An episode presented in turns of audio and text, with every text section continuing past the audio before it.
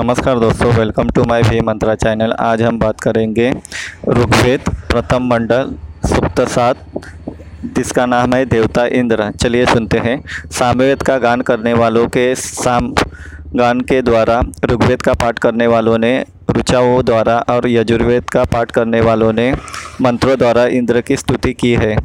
वज्र धारण करने वाले एवं सर्वाभरण भूषित इंद्र अपने आज्ञाकारी दोनों घोड़ों को अत्यंत शीघ्र रथ में जोत कर सबके साथ मिल जाते हैं। इंद्र ने मनुष्य को निरंतर देखने के लिए सूर्य को आकाश में स्थापित किया है। सूर्य अपने किरणों द्वारा पर्वत आदि समस्त संसार को प्रकाशित कर रहे हैं। ये शत्रुओं द्वारा न हर, हारने वाले इंद्र, अपनी अमोघ रक्षण शक्ति के द्वारा ऐसे महायुद्धाओं में हमारी रक्षा करो, जो हज़ारों गजों, अश्वों आदि का लाभ देने वाले हो। इंद्र हमारी सहायता करने वाले तथा धन लाभ का विरोध करने वाले हमारे शत्रुओं के लिए वज्रधारी है। हम स्वल्प अथवा विपुल धन पाने के लिए हम इंद्र का आह्वान करते हैं। हे इंद्र, तुम हमारे लिए इच्छित फल देने वाले तथा रुष्टि प्रदान करने वाले हो। तुम हमारे लाभ के लिए उस मेघ का मर्दन करो। तुमने कभी भी हमारी प्रार्थना अस्वीकार नहीं की है।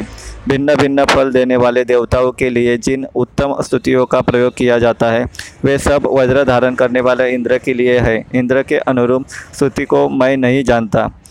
जिस प्रकार तेज चाल वाला बैल धेनु समूह को अपने बैल से अनुग्रहित करता है। उसी प्रकार इच्छाओं को पूरा करने वाले इंद्र मनुष्यों को शक्तिशाली बनाते हैं। इंद्र समर्थ है एवं किसी की प्रार्थना को ठुकराते नहीं है। इंद्र समस्त मानवों, संपत्तियों और पंच क्षतियों पर निवास करने वाले वर्णों पर शासन करने वाले हैं। हे ऋत्विजों और यजमानों, हम सर्वश्रेष्ठ इंद्र का आह्वान तुम्हारे कल्याण के निमित्त कर करते हैं। इंद्र केवल हमारे हैं। इस प्रकार सातवां सूक्त समाप्त होता है। अगला सूक्त अगले पार्ट में ही लेके आऊँगा। Please follow my channel thank you